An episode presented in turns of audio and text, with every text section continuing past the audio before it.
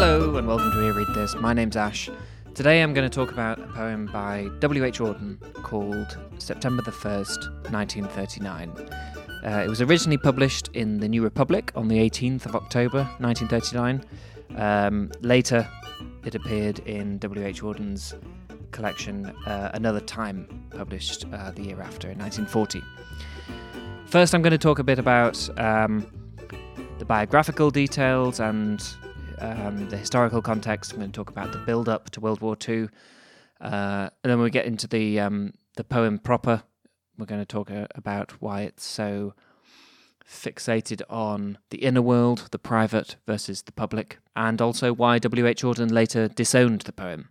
If you'd like to follow along, I'm going to upload a photo of each stanza to Instagram at earreadthis, so you know exactly where I am once I get to um, going through the poem line by line. It's not going to be quite line by line, but um, I'm not going to read the whole thing out. It's 99 lines long. That's why I'm not going to read it out. It's written in the tradition of public poetry. The rhythm is borrowed from a poem by W.B. Yeats called Easter 1916.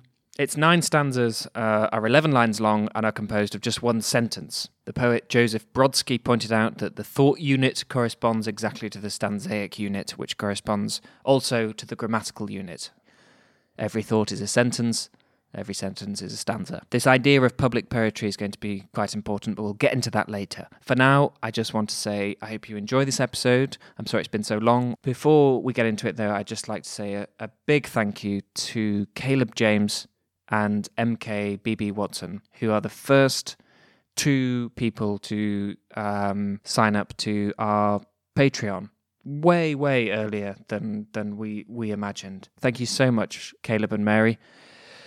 They will both be the first two exclusive listeners to the first Patreon only episode, which I can now reveal will be on Creation, the first story from the Metamorphoses by Ovid.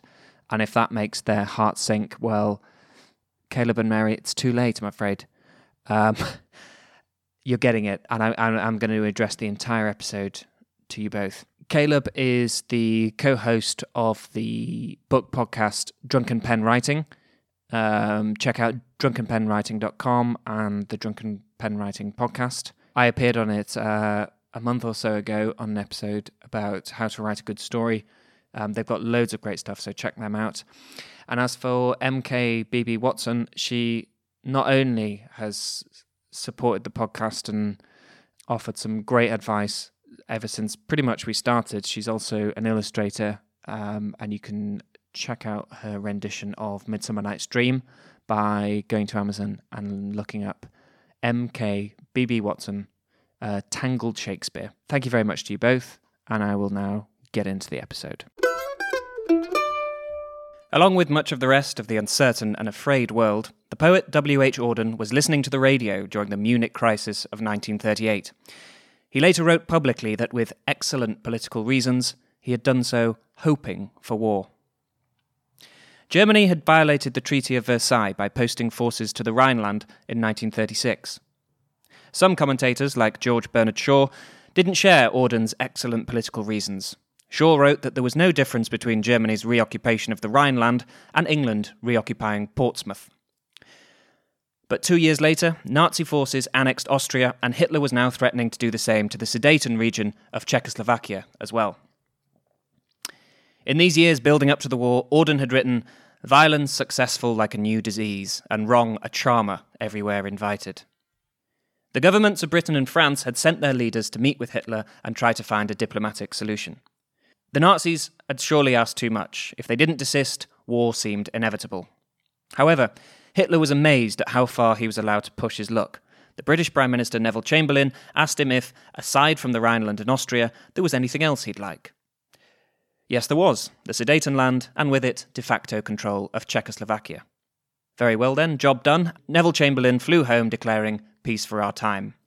On first reading, Auden saying candidly that he had been hoping for war sounds oddly callous, but he had recognised, like many others, that any attempt of diplomatic reconciliation with Nazi Germany was futile. The efforts of Chamberlain and French Prime Minister Daladier were merely the last clever hopes for peace expiring.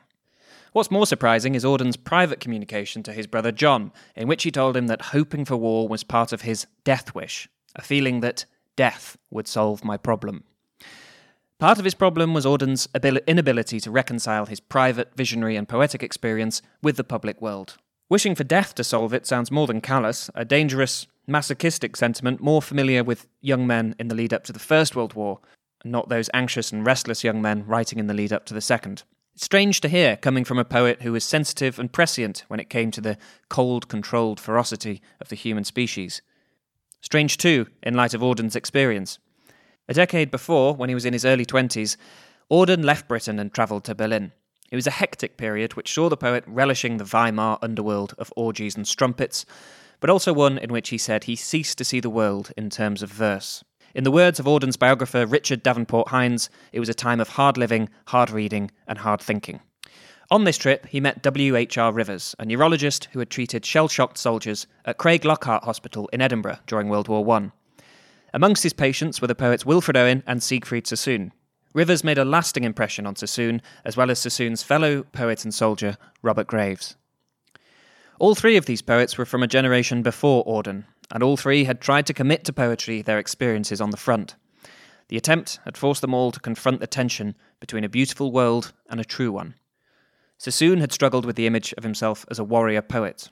Graves had published his war poetry during the 20s, written a memoir called Goodbye to All That, and afterwards, true to his title, disparaged his war poems and didn't include them in any future collections. I am not concerned with poetry, Wilfred Owen wrote, but war and the pity of war.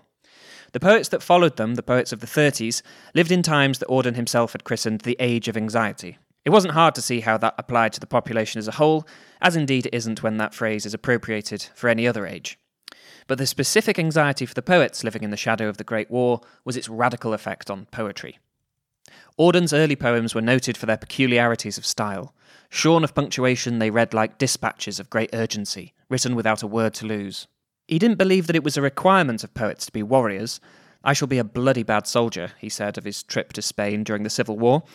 However, he did believe that in critical times, poets needed direct knowledge of major political events. Rather contradicting this attitude, in January 1939, as Europe was sliding towards war, Auden and Christopher Isherwood left for America. It was a move that attracted bitter derision that Auden was still coming in for long into his life. In 1951, Evelyn Waugh sneered that Auden fled to America at the first squeak of an air raid siren.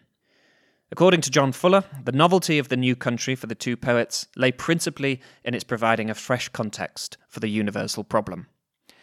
But the problem of money was also a factor. Isherwood and Auden embarked on a whirl of social dates, shamelessly hunting for wealthy patrons as well as writing and giving readings.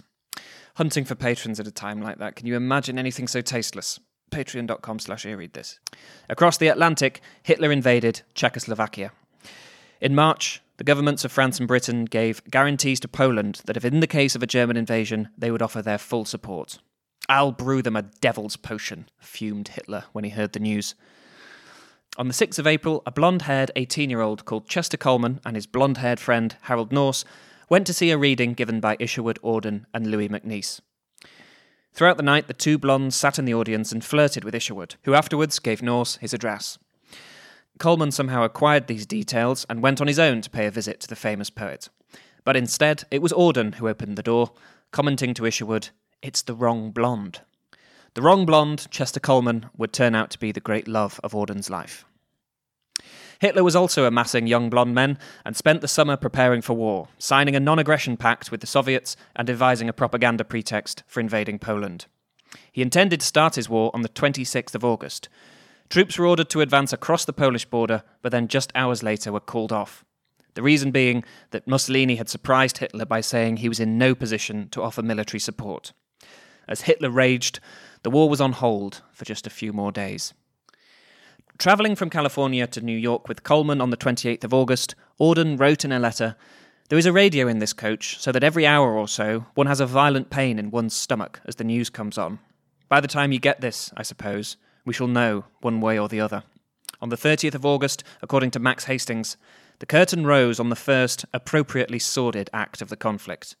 The German security service led a party dressed in Polish uniforms and including a dozen convicted criminals dismissively codenamed Tin Cans in a mock assault on the German radio station in Upper Silesia. Shots were fired. Polish patriotic slogans were broadcast across the airwaves, then the attackers withdrew. SS machine gunners killed the tin cans, whose blood-stained corpses were arranged for display to foreign correspondents as evidence of Polish aggression. Around half four in the morning of the 1st of September, the first official shots of the Second World War were fired. In his diary, Auden wrote, Such a beautiful evening, and in an hour, they say, England will be at war. On the same evening, he had gone to Dizzy's Club on West 52nd Street, alone. There he had begun to compose a poem. Harold Norse, the original and intended blonde, has pictured the visit. With floppy shoelaces, creased suit and tie, ash stained, he must have looked out of place. Aware of the age difference and quite shy, he would have selected one of the two unused corner tables at the rear of the bar, which was usually deserted except for those too drunk to stand, from which he could observe boys kissing and groping under the bright lights. Surely he jotted notes, or even the first stanzas, for it begins with the immediacy of composition in situ. I sit in one of the dives on 52nd Street, uncertain and afraid, as the clever hopes expire of a low, dishonest decade. I'm going to just go through um, chunk by chunk. What I'll do is I'll put a picture up of the poem, probably on the Instagram at ear read this, so you can kind of read along. I'm not going to read the whole thing; it's a long poem, but I'll, I might just refer to certain lines. So in this first stanza, we have I sit in one of the dives on 52nd Street. Auden had gone to Dizzy's club, this dive, on the recommendation of Kallman and Norse, where he he certainly started the poem, but seems to have revised or completed it in New Jersey over the next few days, the first few days of World War II, at Kallman's father's house. I've got no idea if such clubs um, as Dizzy's existed in England at the time. I know that Auden had a very difficult time as a as a gay man um, in England. He once had to spend five pounds buying a man's silence after he was discovered in bed with John Betjeman. Uh, but anyway, as the clever hopes expire of a low, dishonest decade. Clever hopes was originally mad hopes until um, Auden realised that Chamberlain, Daladier, etc., were not mad, but arrogant, clever, and, and stubborn. Later, he describes Hitler as a psychopathic god, and it, it would weaken that if he described all leaders as, as mad, having mad hopes. Um, there's something much sadder about them being clever hopes. Now, in order to get um, the word decade, which I would usually say decade, um, to rhyme with afraid, you do need to put the emphasis on the um, second syllable, decade, which um, I have seen some people say it's because he's talking about the end of the decade, 1939. I think that's a little bit too cute. I think decade is a just a, a traditional pronunciation. Anyway, I don't know. Um, waves of anger and fear circulate over the bright. Waves of anger and fear, meaning rumour, reprisals, but also literally uh, airwaves. That sickening news from the radio that you heard in the um, in the coach. I think I think the way he talks about the radio implies he had a bit of a horror of how quickly news could travel. Um, you know, presenters unreasoned and unchecked, getting information out there as soon as it happens, as opposed to, you know, the written word being a lot more considered. Can you imagine writing a letter from a bus? Circulate over the bright and darkened corners of the earth, obsessing our private lives. There's a to and fro throughout this whole whole poem of private and public, um, something that's come up on the podcast a couple of times. But um, according to Edward Mendelson, um, who is I think Auden's literary executor, um, and uh, wrote two enormous critical biographies, early Auden and later Auden. Obsessing has its archaic and literal sense, he says, meaning um, you're not obsessed with something, uh, but but by it. It obsesses you. Um, moths aren't obsessed with porch lights. Their minds can wander during the day. They can think of other things, but you know, once a porch light comes on, it obsesses them, sort of like haunted. So whether it's waves of anger and fear in terms of rumor or warmongering, or it's the airwaves, they, they're intruding into your personal life. So your, your private life is becoming politicized. Everyone is a politician. Um, yeah. The unmentionable odour of death offends the September night. There's already a sense here, and we're going to see it grow throughout the poem, of chronic fatigue at the effort of involving yourself in the world. The odour of death is unmentionable, and the night is offended um, by, this, by the uh, spectacle of it, by the chance of it. People just wanted to go away. Second stanza. Accurate scholarship can unearth the whole offence from Luther until now that has driven a culture mad. Yeah, accurate scholarship. There's something so so withering about accurate scholarship. He's saying uh, if you read up on Luther, if you find out what occurred at Linz, by which he means um, where Hitler grew up, there are lots of rumours of um, Hitler Senior dishing out beatings to um, little Adolf, although it, it does hardly seem enough for the creation of a, of a psychopathic god. Ian Kershaw, in this enormous biography of Hitler, pretty thoroughly debunked any of the other weirder sort of childhood trauma explanations for the monster of Hitler, including concealed uh, Jewishness, genital deformities, some malevolent Jewish doctor at his mother's deathbed, etc., etc. There's really nothing to substantiate any of those, according to Ian Kershaw. So yes, in this in this stanza he compares second stanza he compares the public madness of fascism and the private madness of Hitler. Fascism is the Luther bit, Hitler is the Linz bit. From Luther until now, that has driven a culture mad. He Auden wrote in um, his preface to Poets of the English Language the dualism inaugurated by Luther, Machiavelli, and Descartes has brought us to the end of our tether, and we know that either we must discover a unity which can repair the fissures that separate the individual from society, feeling from intellect, and conscience from both, or we shall surely die by spiritual despair and physical annihilation. Yeah, the landscape of this poem is very much those fissures separating individual and the society. Incidentally, on Julius Streicher's, um, he was the editor of Der Stürmer, um, on his birthday in 1937, the city of Nuremberg presented him with a first edition of Luther's On Jews and Their Lies, um, which goes some way to saying why. Um, Auden included um, the phrase from Luther until now.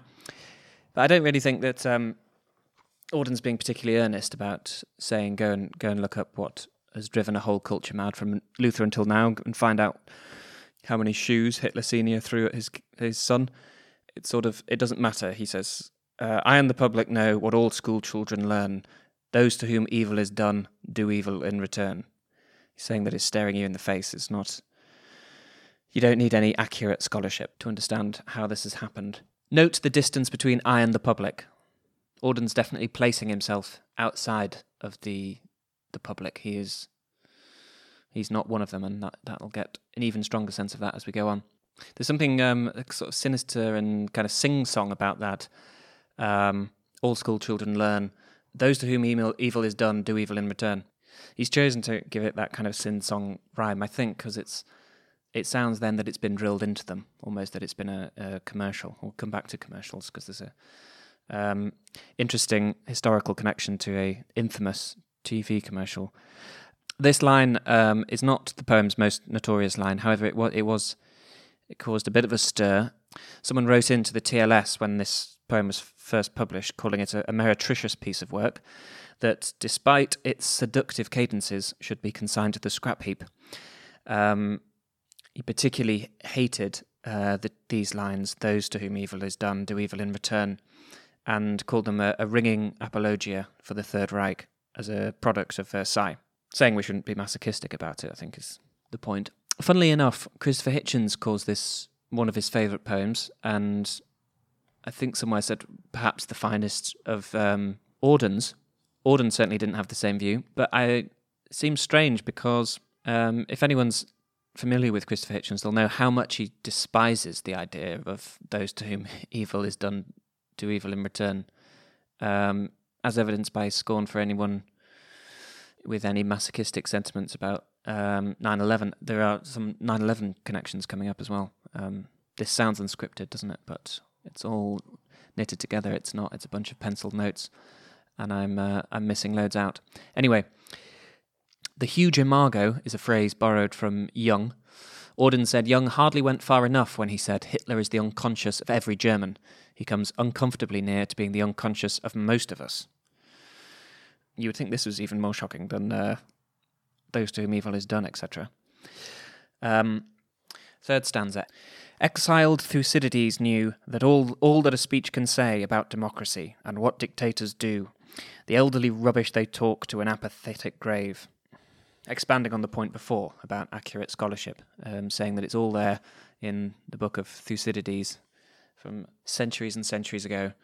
The book he's actually referring to is um, Thucydides' critique of the Peloponnesian War, in which he talked about the nature of dictators, but also that of the people, and found them not just complacent but intellectually dead. Again, we have this horrible sense of um, things being inevitable and completely out of our control, the habit forming pain, this management and grief, we must suffer them all again. Because we're helpless, because we have, um, because the nature of dictators hasn't changed, and we must suffer them all again. The the Enlightenment will be driven away. Um, the Enlightenment being a reference to the Enlightenment of the 17th and 18th centuries, a great boom of reason and individualism, which profited scientific advances, philosophic advances, artistic advances, but dictatorship will um, will spell goodbye f- goodbye to all that in making individuals subservient and, and collectivized. Fourth stanza. Into this neutral air where blind skyscrapers use their full height to proclaim the strength of collective man. Neutral air, like um, like waves of anger and fear being both rumours and um, airwaves. Neutral air, the neutral air of America, currently not involved in the war, but also neutral in that kind of apathetic way. Um, there's a bit of a, a, mocking tone again to this blind skyscrapers using their full height to proclaim the strength of collective man. Um, what good is the full strength of collective man if it hasn't, um, if it's blind to the international wrong and its own res- its responsibilities to correct it? Out of the mirror they stare, imperialism's face and the international wrong. Not just um, not just a rallying cry for, for global responsibility for people to not stay neutral, but also a bit of a um, personal comment. He's he's being he's able to talk about whole countries looking in the mirror as well as um, individuals. He once said. Uh, there's a bit in Mendelson, which I've got here. He observed to friends how common it was to find a dedicated anti fascist who conducted his erotic life as if he was invading Poland. Next, we have more of this sense of anonymous, homogenized population, faces along the bar, clinging to their average day. There's a very sort of childish feeling to this whole whole stanza. Um, it ends with saying, "Use any convention possible to to pretend things aren't as bad as they really are." I love this bit. All the conventions conspire to make this fort assume the furniture of home. On one hand, saying neutral or not, this place is already a fort. But at the same time, it has that has such a lovely, uh, kind of kiddish ring. You think of making a fort out of furniture. Also, rhyme wise, faces along the bar cling to their average day. The lights must never go out. The music must always play. This is very sort of ring around the roses type stuff.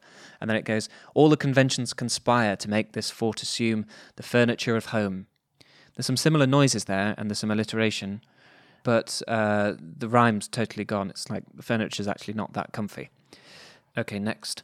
The windiest militant trash. I think that's my favourite line of the poem. One one hand utterly um, withering about the uh, what important persons shout, windy militant trash. But also visually, it, it summons up a kind of uh, scrap blowing across a wasteland, apocalyptic, bombed out, you know, newspapers dotting across yesterday's battleground. Windiest militant trash. Love that. So this uh, this stanza has a reference to Mads Nijinsky, the ballet dancer Nijinsky, and oh god, Nia- Diaghilev. Diaghilev? Sorry about that. Diaghilev. That's as good as I'm going to get. I don't know.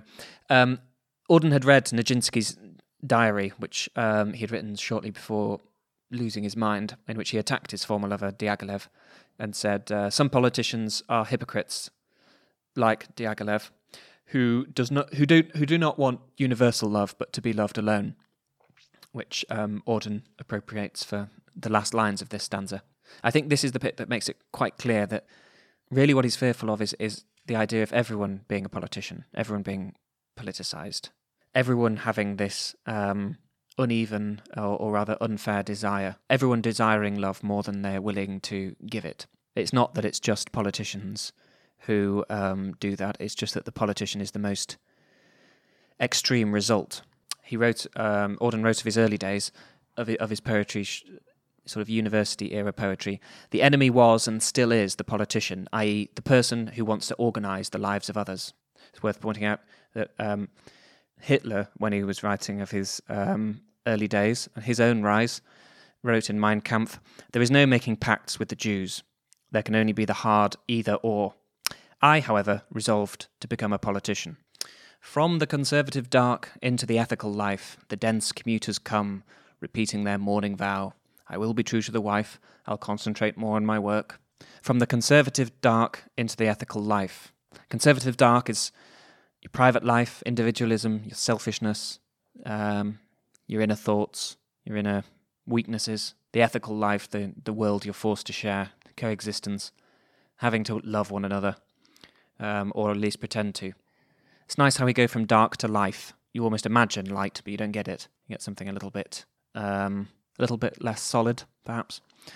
The people really are cattle in this poem, dense commuters now. They're still faceless, um, very wastelandy.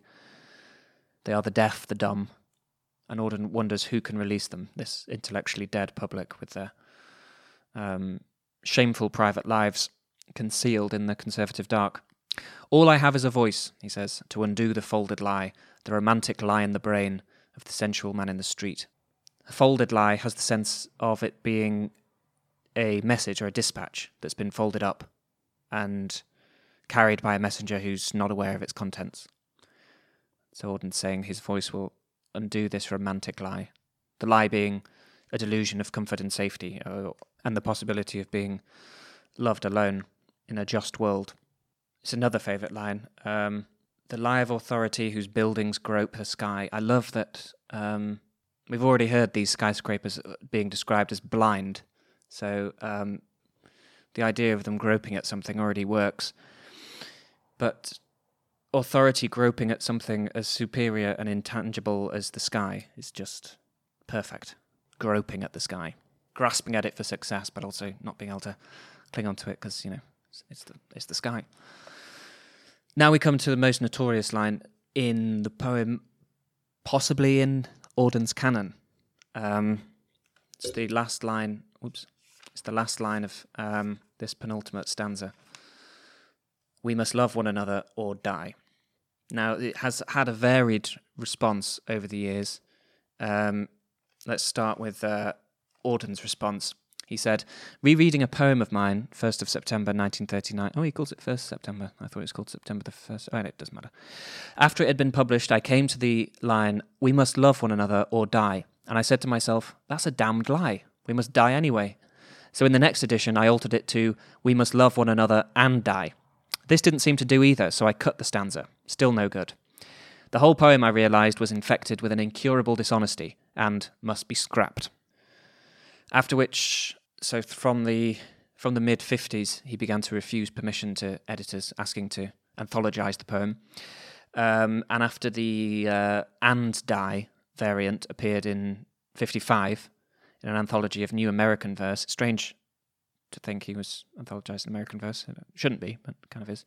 Um, he allowed it to be printed just once more in the Penguin Poetry of the 30s.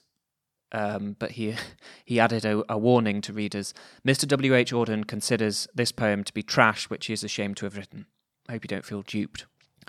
But it it, um, it was repurposed and it had a it had a wide and varied impact this line. E.M. Forster wrote, because he wrote, he, Auden, because he wrote, we must love one another or die, he can command me to follow him. Now we come to the the um, the TV commercial thing I mentioned earlier. Lyndon B. Johnson used a variation of this line. Um, I think he said, "We must, we must love one another, or we must die," in uh, in a campaign speech. The audio of which was used in a infamous um, TV ad sort of an anti-war one. I think it's called Daisy. I'll I'll put a link to it on our social media stuff. But it features a, a little girl counting petals off a flower, and then it cuts to um, a, nu- a nuclear explosion. I don't know why I laughed at that. Um, and Lyndon B. Johnson saying, "We must love one another, or we must die."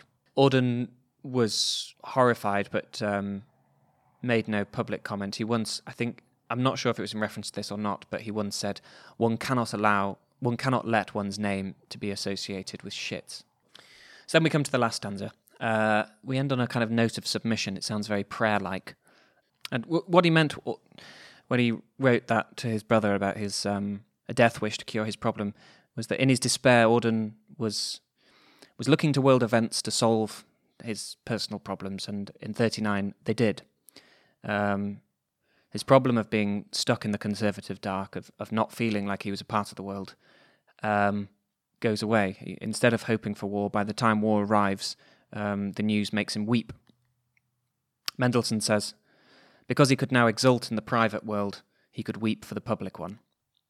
And what had gone on in his private world was not just um, meeting Chester Kallman, this was a period when Auden had decided on converting to Catholicism, which he does um, the following year, I think, 1940.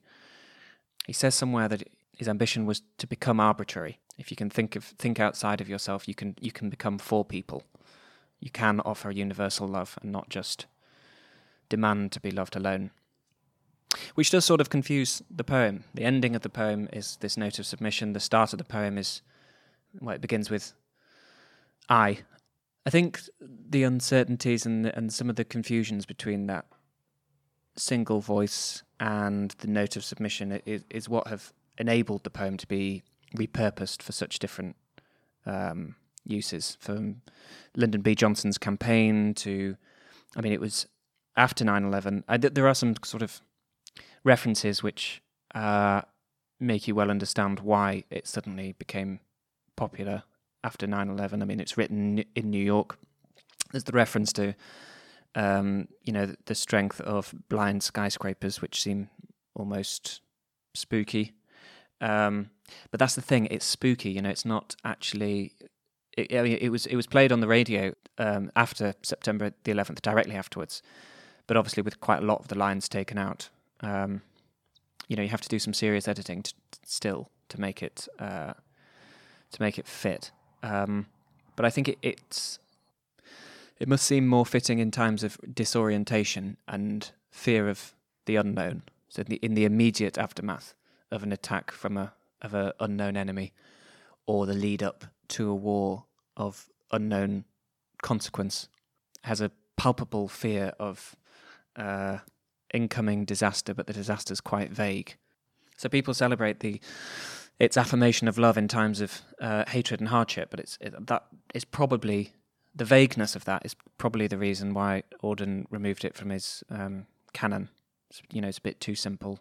The psychology is a bit confused. I think it's a real hinge point in his career and his thinking, um, which makes it interesting for us as students of him, and it can it can be very rousing in periods of uncertainty and fear, but seem a little bit shallow and simple in the wake of a great conflict, and you when you discover, well, what people started to discover in 1945, I guess.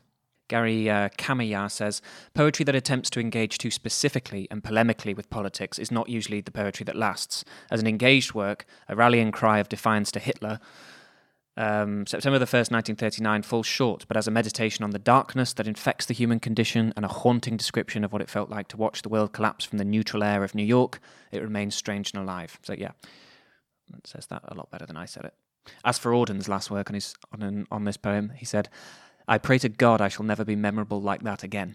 That's about it for today. Thank you so much for listening. Um, if you want to keep in touch, you can look up uh, earread this on Instagram, Twitter, and Facebook at earread this or facebook.com slash earread this. Thank you again to Caleb James and to MK Watson for supporting us on Patreon. If you'd like to do the same, you'll not only get an exclusive episode of Earread This if you choose the Dickensian tier, um, but you'll also be able to find out everything that we've got coming up and email in your questions to earreadthis at gmail.com. If you'd like to do the same, please visit uh, patreon.com slash this.